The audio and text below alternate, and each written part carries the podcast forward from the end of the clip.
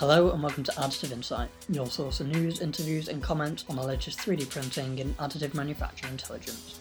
Brought to you by TCT Magazine. I'm your host, Sam Davis, and on today's episode, I'm joined by Rush LaSelle, the CEO of AddUp's North America operations. AddUp was born from a joint venture between Michelin and Fives, with the company bringing to market additive manufacturing solutions based on metal powder bed fusion and directed energy deposition. LaSelle joined the company in the spring of 2022 to help drive the company's growth in the North American market. Throughout our conversation, LaSelle discusses what attracted him to the role as AddUp's North American CEO, details the capabilities of AddUp's product portfolio, and provides some insight into the company's R&D efforts. He also discusses the challenges and opportunities of expanding the build volume of powder bed fusion systems. If you like what you hear, don't forget to subscribe wherever you get your podcasts. For more additive insight, head on over to tctmagazine.com where you can subscribe to the print edition of TCT Magazine and our weekly Additive Insight newsletter for free.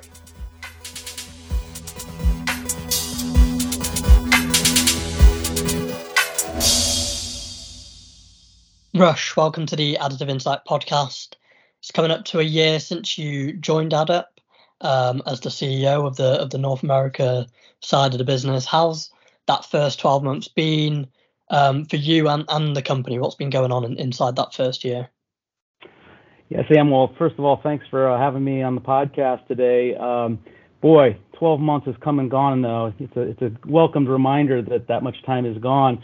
Um, it, has been amazing. Uh, a lot of things happening in the market. Uh, we were just at AMUG last week and had an opportunity to kind of check in on uh, everybody else's perspective. But for me personally, um, I, have I've been very fortunate. Uh, it's, it's a great opportunity. We've got uh, an amazing team, really, uh, and, and here in Cincinnati.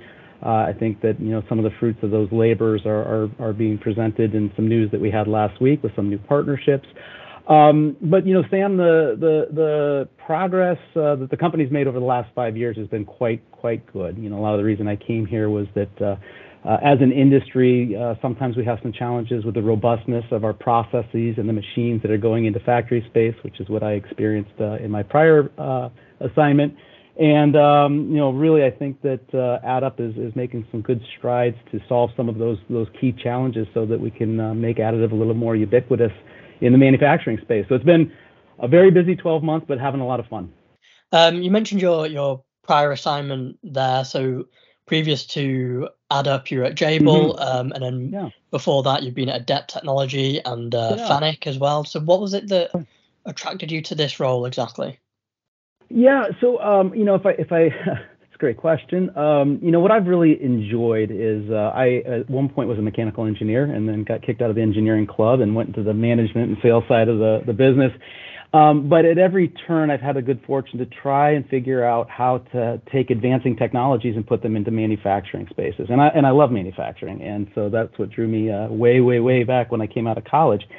And, you know, so if I look at all the experience I had with those companies you mentioned, um, you know, at the end of the day, the technology is really uh, at the end of the day, a pretty small portion of it. It's how you apply it, uh, the teams that get together, and the chemistry between them to make the technology a productive manufacturing solution, and then ultimately that it delivers a product for our customers to the marketplace that they can be proud of and make money on. So, um, as I think about you know the robotics career and then the the learning I did at Jabil, uh, that was a, an unbelievable uh, uh, what was it eight years of learning how manufacturing really works at high volume um, put that all together, and then when this opportunity presented, it just it, it just seemed like a perfect place to jump in and once again uh, take what's a good solution stack for metal 3D printing and a really good team and go out and solve some problems in the marketplace.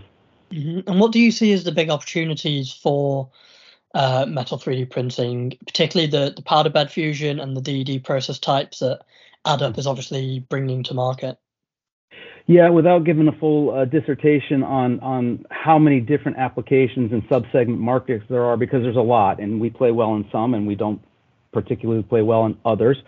Um, but you know, the, the markets that we are uh, focused on with, let's start with powder bed, um, are those in the regulated spaces because we're trying to meet the market where it is, and those are the folks that can take advantage of you know some of the advantages we bring, whether it's lattice structures, whether it's fine features, whether it's some of the things that are uh, parent at Michelin takes advantage of in their uh, factories where they produce millions of parts per year on additive machines. Um, you know, winnow that down, and, and, we're having really good response in the healthcare space, specifically within orthopedics and implants, um, maybe a little of instrumentation around that, uh, and then as well in aerospace. Now, we don't make particularly large powder bed machines, so we focus on smaller components and you know some of the aerospace applications you might think about are satellite and, and some of the smaller things where again they can take advantage of the fidelity. Other side of the house on our DED, uh, some of the same advantages so far as fine feature resolution because we're using a powder head and um, then you can get mixed modalities. That's so some of the things that we do differently than others. But at the end of the day, DED wants to, whether it's wire or powder, do really big things, you know, so like rocket casings and, and large structures that wouldn't otherwise fit in the powder bed machine. So um, those are the two platforms that we're concentrated on. And what's common between both of those, Sam, is really our processing control and the deposition systems. And we think that's a, a little bit of the secret sauce. Mm-hmm. You mentioned um, Michelin and obviously AddUp um, is kind of the result of a joint venture between Michelin and uh, Group. What is yeah. it like having those, um, you know, kind of manufacturing companies as the parent organizations, and what is that feedback loop between the work that AddUp is doing and I guess the insights that they're able to provide as a you know potential end user or you know a manufacturer like anyone else? Yeah. Well, and, and, maybe this will land more fully with folks here in the U.S., but um, I, I, think I'd draw an analogy that, um, you know, when I would come home from uh, engineering school for Thanksgiving and sit around the table and tell my father and my grandfather, who, uh, you know, grew up doing manufacturing and in factory space, it's similar because I'd come back with all these great new ideas and you know they'd sit you know quietly until the end of the story and say well you know we tried this that the other thing did you think about this that and the other thing and, and it tempers a little the enthusiasm which i think is welcomed in the industry um, but you know, it's it's it's the case that uh, this this journey started with Michelin, and then shortly thereafter involved uh, Fives, which is a very um, long-standing and reputable machine builder. But Michelin had a need, and I think what's different, and this is true across the arc of all technologies, is if you have a need that draws in a technology as compared to a technology looking for a need, um, you know, there's a lot more there there because you know what the problems are. You have an end state in mind. And so that's the guidance that uh, both Michelin and Fives have provided to us. Um, you know, and, and they also have a very good understanding of the of, of the manufacturing environment and the cost basis, and therefore uh, they, they help us to stay on track financially as well. So there's a lot of goodness there. Yeah, and um, in terms of the adoption of the, the powder bed fusion um, system, the, the FormUp 350, which was mm-hmm. you know mm-hmm. the, the flagship um, yeah. product product of AddUp, and obviously the DED that um, was brought in through the, the acquisition of BeAM. How would you assess the do- the adoption of those technologies over the last few years? I think maybe AddUp was like launched in 2016, and the acquisition came in in 2018. So, yeah, what's the assessment of that adoption so far with those those technologies? Yeah, so um, the adoption of the powder bed technology is significantly higher, uh, and there's some underlying market uh, and, technology reasons for that. Um, you know, one, the knowledge base and design capability for powder bed technologies is, is much broader. There's a lot more folks who know how to take this technology in and make it productive. Um, the other thing is that from an economics perspective, powder bed tends to not in all cases, but tends to carry better economics for serial production. Um, so from a volume perspective, we're seeing more machines and more opportunities present for powder bed, and again, the two markets I mentioned earlier, healthcare and aerospace. Uh, as it relates to DED, um, there's a lot of goodness. We've seen a lot of people in you know places like California who are adopting it. Um, a lot more pull we're seeing uh, in in wire just because of the speed with which it goes. Um, but in the niche that we participate in, um, you know, it's a little slower in part because you really need a lot of expertise around design. And that's not just part design, that's process and everything else that goes ahead of actually uh, burning powder. And so for that reason, uh, we're making good progress, but not as quickly as we are on the powder bed side. Mm-hmm. On the DED side, had you um, obviously when you're at Jabil, Jabil's obviously a user of the of these technologies. Um, what was the perspective from Jabil of of DED as a technology? Obviously, it's uh, compared to powder bed, it's not quite as mature. Um, yeah. But when I certainly when I went to AMUG last year, there was a lot of interest um, in terms of the the the technology and the things that um, probably some of your competitors were doing. So how mm-hmm. do you how do you see the the interest turning into actual like adoption and application of the technology? What's that what's that yeah. journey and, and what is that going to take for that all to come to fruition? Yeah. So I, I, I uh, by no means want to speak on behalf of Jabil, but I, I, in answering your question, thinking about the experience I had while there. Um, you, you, first have to um, split application sets into the serial production of parts, which Jabil is exceptionally high volume, right? And that's a really difficult intersection for most things, right? So, um, you know, in, in the in the areas of serial production, um, there's not really much, at least uh, when I was there, discussion around DED uh, because it just doesn't produce enough parts for the types of volumes of, of, of, of programs that Jabil gets involved in. Um, now, on the powder bed side, there are some intersection points. There's a lot of press around the work being done in the healthcare area, and um, there's a lot of activity in aerospace and again, new space uh, defined by satellite and those things. Um, but I think the big distinction, and this is true for lots of manufacturers, not just Jabil, is that then you start talking about tooling and you start talking about prototyping, and these subsegments are really critical. Um, not measured by volume of parts produced on a given machine, but the ability to do more rapid iter- iteration. And then um, on the DED side of the house specifically, um, there is a lot of tooling application. And the, the reason this is an important one, and sometimes it's, I, I think, under publicized, is if you can take some of the advantage of things, and most folks understand what you know cooling lines, conformal cooling looks like in a molding operation, um, but you can start to really design some intricate design that gets the heat out of uh, thermal processes like injection molding, extrusion, et cetera. Um, we found a lot of really interesting and high value applications for DED and powder bed alike um, but DED again lets you do bigger tooling phases. So, um, short answer to your question is on the tooling side of the house, both technologies in metal, we're seeing a lot of adoption. And then it's probably a little bit more narrow for the types of volumes that Jabil would be looking at for uh, powder bed. Mm-hmm. And in terms of you know those experiences from Jabil, obviously um, they do stuff at high volume, but you get to see yeah. when you're there for eight years, like you mentioned, um, I guess what it what it takes and what's required to to do the things they do. Yeah.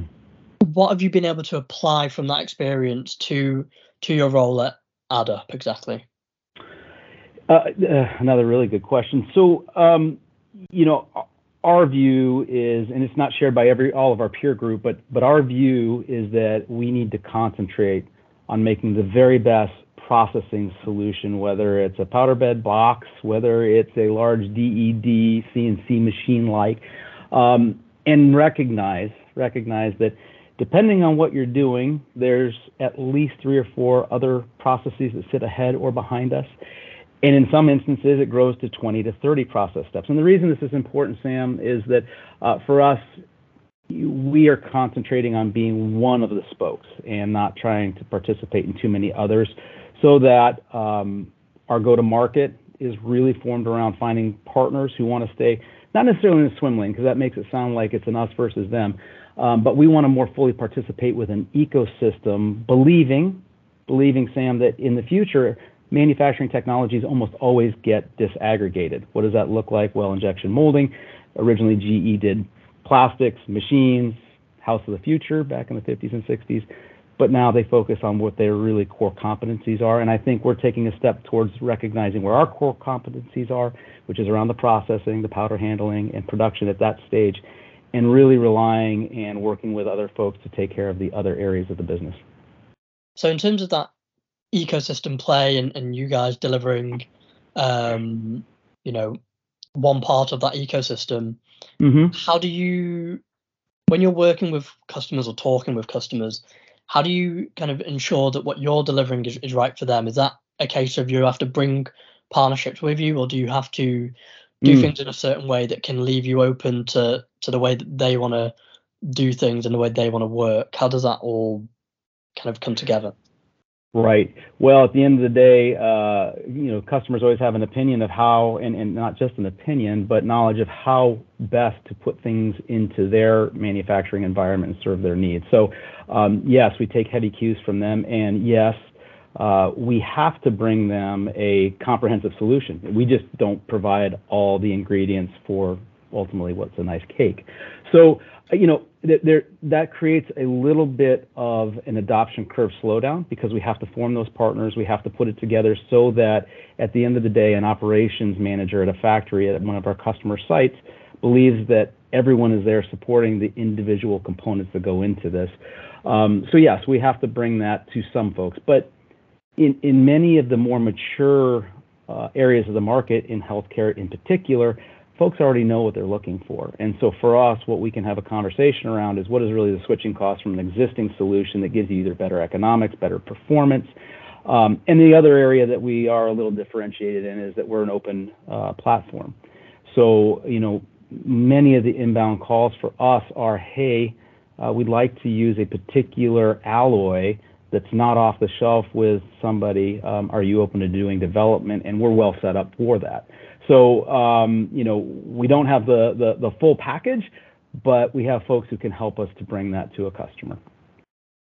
And in terms of, because I've, I've been speaking to a few people recently, and when you're, as AM as an industry, we have these plays in aerospace and automotive and healthcare and whatever mm-hmm. other industry. But obviously, each of those industries require different things or want different things with the technologies they use, and then customer yeah. to customer, even within those industries, is going to be preferences. Um, how is it difficult to design and develop and then deliver technologies and machines and products when everybody's got different preferences and different requirements? How do you go about that? Uh, yeah, another really good question. So, um, the easiest answer for you is that we have the focus. Um, I, I, think that what we've done a good job of, not just me, but the overall organization, is going out and finding folks that can define use cases and applications that our technology uh, deliver value on. Because as I said uh, earlier, um, there's other, uh, we have peers who are doing different things better than we can do for different applications. And the discipline the discipline, Sam, for us is to focus on places where we can deliver value, not try to be everything to everyone. Um, the challenge capital equipment markets have is that you know they have to recoup dollars from the market for their R&D. We're no different in that regard. Um, but I think for us, what we've done a really nice job of is creating a discipline around here's what we do super well, here's what we do, maybe some great space, and here's the things that we just really shouldn't go and waste anybody's time on. And so focusing. Now, that takes a niche of a niche, additive, and then you know subsegments it pretty quickly. But I think for us as a, as a newcomer to the marketplace, that's that's what we need to do. And then in the future, the question comes from our shareholders: How do you scale that?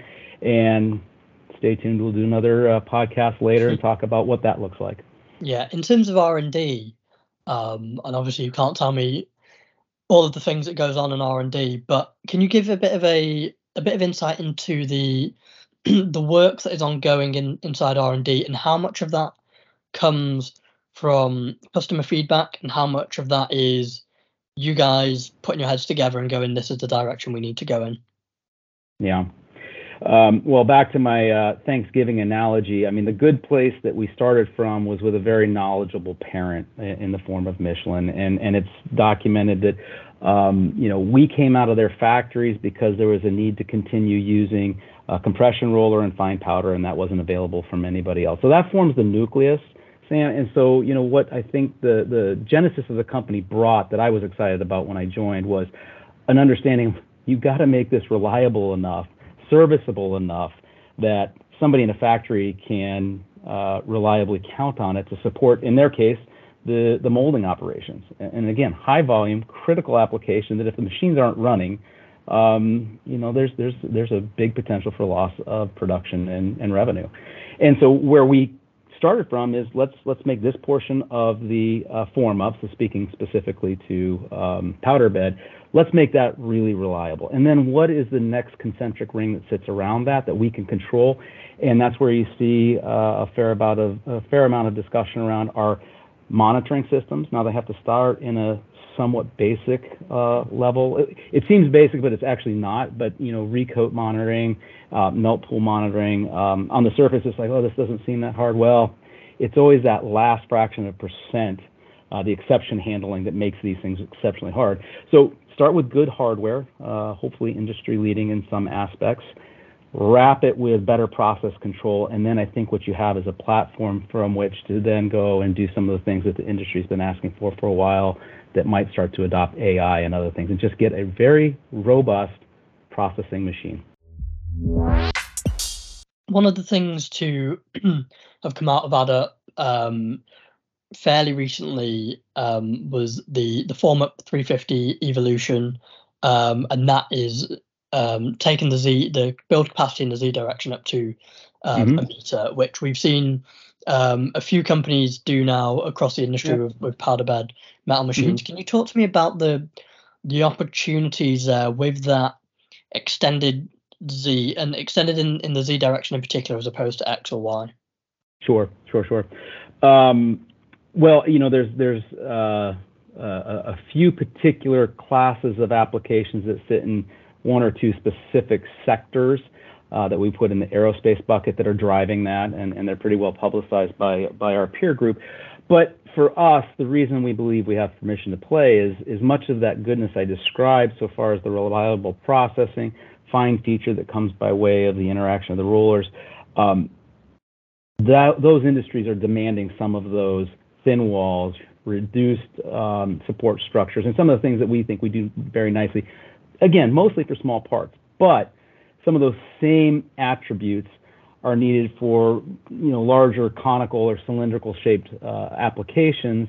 And so uh, the market and some particular leading customers have said, hey, if you grow your FormUp with our 350 by 350 in the Z, um, we could adopt that sort of technology. And that's that's a little bit of how that narrative looks.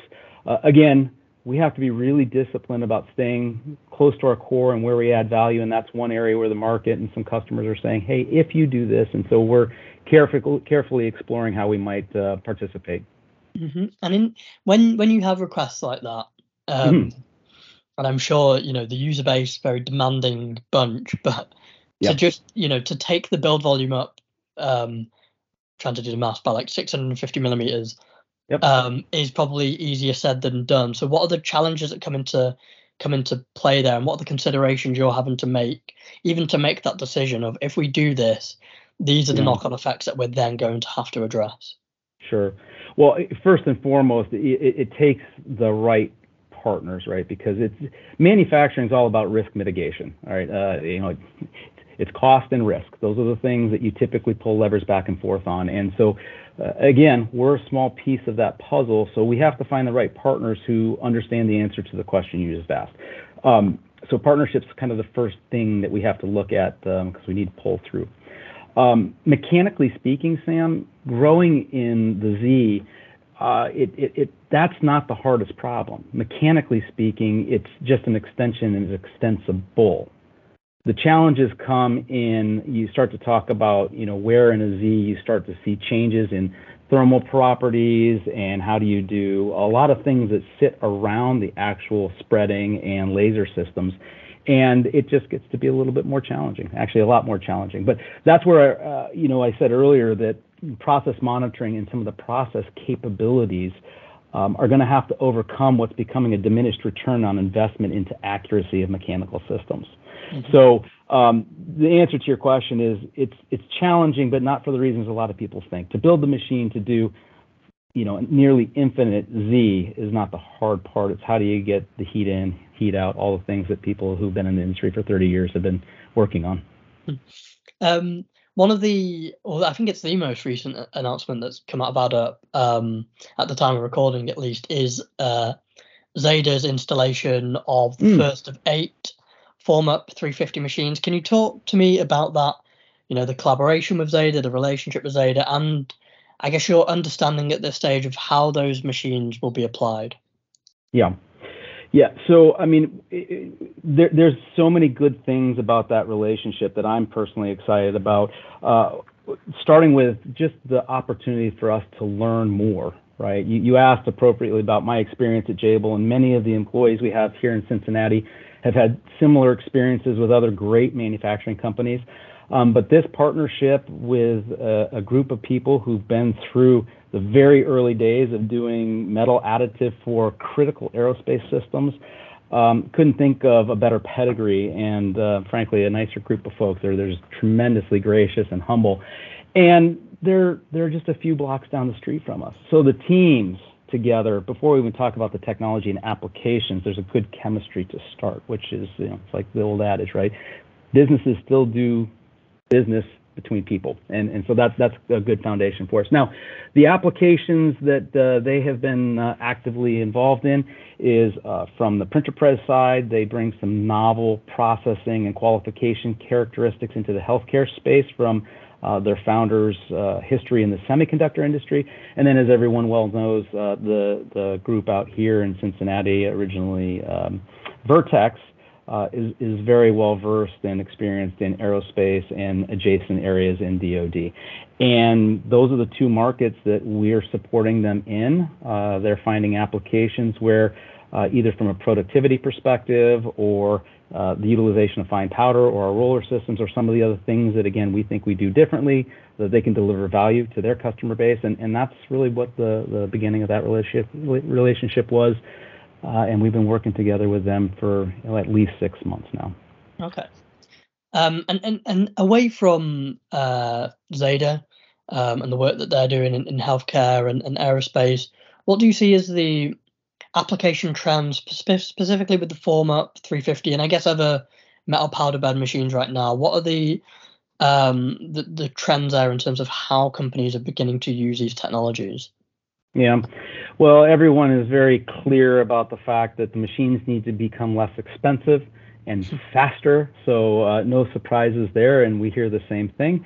Um, but you know, incrementally, we are seeing progress on both fronts, um, and it's not just by putting more and more lasers. There's other areas that we're getting better efficiencies, and then ultimately, as I mentioned earlier, manufacturing is all about risk and cost. So you know, we're we're trying to drive that curve as rapidly as we can. So that that trend still exists and it won't go away. Uh, it's true for every other manufacturing technology. Um, you know, some of the other trends that, that we're looking at, and you asked about our extended Z, um, there's a, there is a desire to do large parts. There's been for decades questions about near net shape, casting replacement, and much of that has to do with where you have low volume, very high value casted components, as just an example, um, there's a belief uh, that there needs to be a conversion, um, and there needs to be, but but there, there's inherent challenges whether it's uh, how much powder you have to put into a meter or a meter and a half uh, cubed build, or there, there's just other logistical areas and the cost of powder, et cetera. So bigger, there's there's a constant drumbeat around bigger, and then as I say, faster and less costly. Mm-hmm. Um, one thing you you've mentioned a couple of couple of times is uh, manufacturing being about cost versus risk, and obviously, mm-hmm. um, since the pandemic, really the the economy hasn't quite been stable. So I was wondering what what impact that is having on on AM adoption and whether it's a a positive one because people can see there's pot- uh, potential advantages to to be gained from adopting additive and applying it, or a slightly negative one because it companies aren't necessarily taking the risk to mm-hmm. bring in a new technology and, and get up and running with that. Have you had any experience of that? Uh, just about every day. Um, and I give you the standard consulting answer. It depends. It depends on the company. It depends on the sector. It depends on the particular um, application and and the why additive is being considered. Um, you know, the, some of the macro tailwinds for our industry are a need to reshore. We went globalization, and there's a lot of reasons where people are saying, "Hey, we have to reshore." And it's not just geopolitical risk, although that is front and center for everyone. Um, but you know, the, the the logistics become a risk. To how do you get containers through canals? And so, so there's a lot of things that at the business and economic level are driving our industry, and, and a lot of people waiting for us to answer the call. Um, but you know that's the C-suite discussion, and then once you get down to the floor, um, the reality is is there's a lot of new on new. And again, you've got to find really valuable applications where you can justify the resources to characterize the risks. Uh, and this is well before you even deploy the equipment and understand How much goodness can you take out of the supply chain? How much can you shrink the supply chain? What's the value of getting a product to shelf 10 weeks earlier than you would otherwise if you're doing a tooling or an NPI program? And there's just so many things that go into answering your question that um, I, I don't know that I could answer. I don't know who could answer outside of just looking at the uh, the reports.